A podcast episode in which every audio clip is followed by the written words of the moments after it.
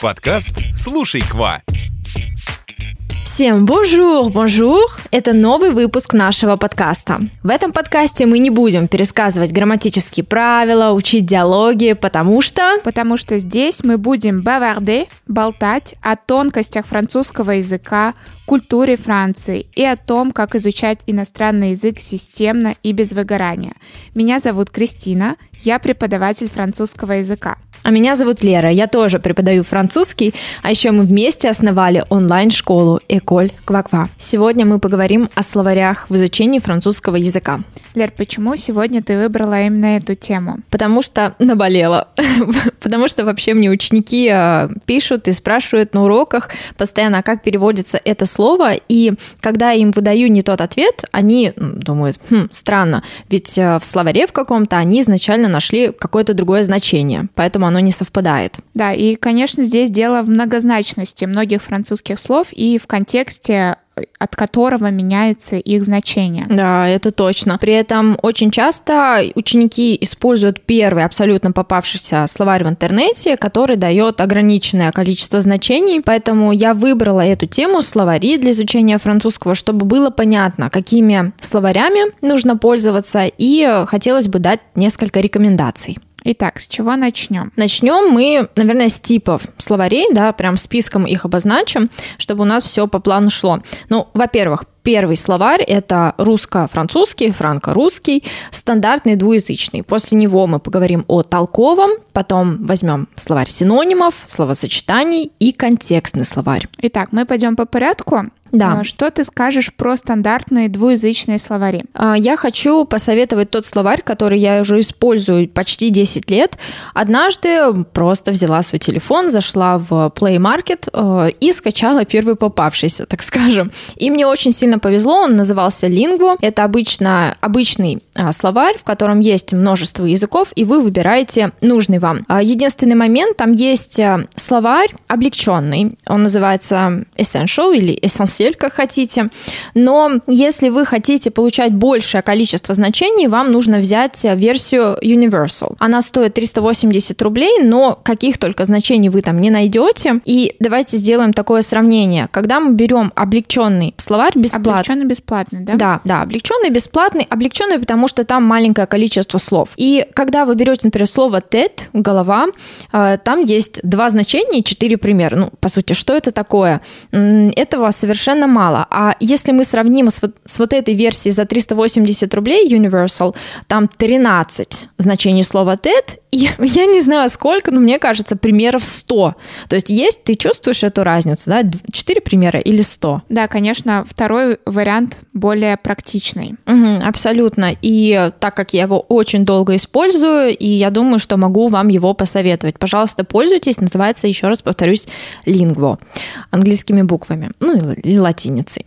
Далее мы с вами переходим к толковому словарю. И, знаете, я бы здесь выбрала привычный нам либо La Russe, либо Le Robert. Кристин, ты одним из них пользовалась? Да, конечно, я пользуюсь и тем, и другим. И, в принципе, когда мы с учениками изучаем новые слова на высоких уровнях, сейчас я не даю им перевод. Если я готовлю какой-то словарик, я всегда готовлю именно значение слова. О, кстати, я хотела бы сегодня обсудить вот этот момент про уровни, да, и если уже вы на уровне эксперименты, авансе и так далее, то, конечно, да, пользуйтесь толковыми словарями. Толковый словарь — это когда на фран... вы видите французское слово, и далее у вас идет объяснение на французском языке. То есть, например, стол — это то там, зачем, пи... зачем пишут или едят и так далее. Но э, я сама хотела бы высказать свое мнение по поводу Le Robert и La Rousse. Сама я использую чаще всего La Rousse, потому что мне он нравится визуально. И э, какой-то вот он более привлекательный для моего зрения, потому что когда я смотрю слово, мне сразу понятно, где там идет первое значение, где другое, какие-то красные слова выделенные, да, я сразу же обращаю на них свое внимание.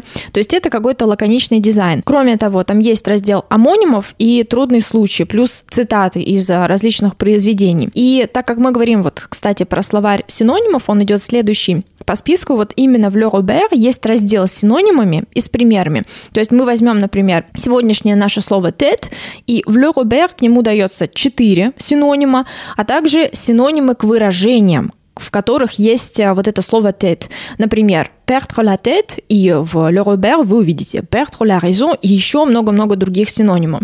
В принципе, вы можете использовать какие-нибудь словари синоним.com, синоним-антоним.com, но будьте готовы к тому, что там вам дадут просто какое-то слово без контекста. Ну, мне кажется, это неинтересно, да, человеку, который углубленно изучает французский язык и, ну, прям увлекается, да, вот этой лингвистикой и изучением слов. Да, слушай, вот этот раздел в Le Robert очень классный. Мне кажется, что для сдачи DELF на уровне B либо C синонимы, антонимы — это уже такая неотъемлемая часть, которую нужно использовать и в продукtion ораль, и в продукtion écrite, поэтому берите это на вооружение. Угу. Спасибо за наводку. Да, очень э, советую, в общем, все эти словари толковые, Ля Рус, Ле Робер и вот этот вот лингво, но э, сейчас мы с вами переходим уже к словарям словосочетаний и контекстный. В принципе, словарем словосочетаний я пользуюсь довольно редко, потому что когда я, например, использую лингво, предложение на телефоне, там мне уже дается ряд э, каких-то выражений с этим словом, поэтому по контексту а, мне нет надобности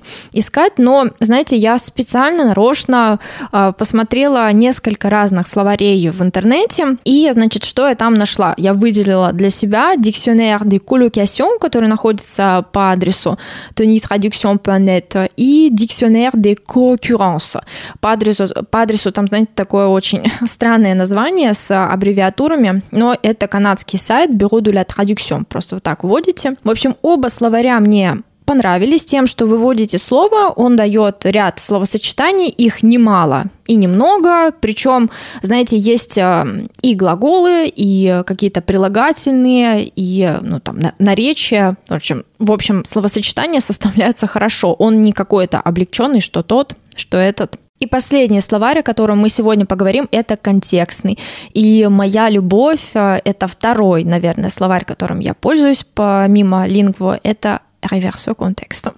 я просто его обожаю, Кристина, а тебе он нравится? Да, я тоже им постоянно пользуюсь. Мне нравится, что там даны слова сразу в контексте, сразу во фразе, и из этой фразы очень легко можно понять, а, в каком значении слово используется именно здесь. Да, и я использую это, например, для каких-то своих переводов, да, чтобы не придумывать иногда из головы, когда уже устал, а ввожу слово, опа, мне дается уже готовая фраза. То есть, если вы преподаватель, я думаю, вы можете тоже использовать такой метод. Ну, в общем. Я, кстати, об этом не задумывалась. Да, да, я последнее время это делаю, потому что, э, ну, когда когда ученики все разные, составляешь эти фразы, не всегда у учеников одинаковые уровни, и вводишь слово, и там такая фразочка на русском языке, хоба, ты ее скопировал, и не нужно что-то придумывать. Да, воспользуйся, попробуй, по крайней мере. В общем, э, вот этот вот реверсо контекст, э, он дает просто море фраз, как ты только что говорила, э, и в этих фразах используется нужное нам слово, и при этом все фразы, которые даются, они даются в разном регистре регистре языка. Вспоминайте, мы выпускали э, подкаст на тему «Niveau de langue». Пожалуйста, если хотите, переслушайте. Или если вы еще не слушали, послушайте его обязательно. Ну, в общем, существует регистр языка «Familier», «Courant», «Soutenu». И да, конечно, в реверсо там не показывается какой-то регистр языка, но с другой стороны, по контексту можно сразу понять, да, откуда была взята эта фраза, из административных документов, из книг или, мне кажется, даже из фильмов, возможно, там что-то попадается. При этом, э, когда мы сравниваем традиционные словари, ну, конечно же, там норма, там нету сленга, там нету каких-то ругательств, а вот в реверсо контекст вы все это можете найти, когда, например, смотрите фильмы, я думаю, что это будет ваш спасатель. Но я сказала бы, что этот э, словарь скорее для использования на более высоких уровнях. Угу. А можешь пояснить, пожалуйста, почему именно только на высоких уровнях? Дело в том, что когда ученики будучи на начальных уровнях, используют вот этот э, словарь реверсо контекста, они видят перевод, но иногда перевод может быть вольным. Вольным это означает, э, что по смыслу подбирается какое-то другое слово, и не сказать, что если вы возьмете обычный традиционный словарь, это будет перевод, ну вот, вот прям что тет — это голова, потому что тет — это может быть еще глава угу. там, например, организации или государства. Поэтому, когда ученики используют этот э, переводчик, они видят, что хм, переводится странно, у них возникает путаница. Поэтому я советую реверсо контекст именно тем, кто уже э, находится на более высоких уровнях в языке. Мне кажется, мы сегодня очень много рекомендаций дали нашим слушателям. Обязательно пользуйтесь этими рекомендациями, этими сайтами и словарями. Да, это точно. Рекомендаций было много, и без словаря в изучении французского языка никуда. И, конечно, мы должны научиться правильно пользоваться словарями, причем их огромное количество в интернете, но не пользоваться первыми попавшимися. Наш выпуск подошел к концу. Спасибо, что вы были с нами. Ставьте нам звездочки в iTunes и сердечки в Яндекс Музыке и оставайтесь на связи на других площадках. Услышимся в следующем выпуске. Всем au revoir!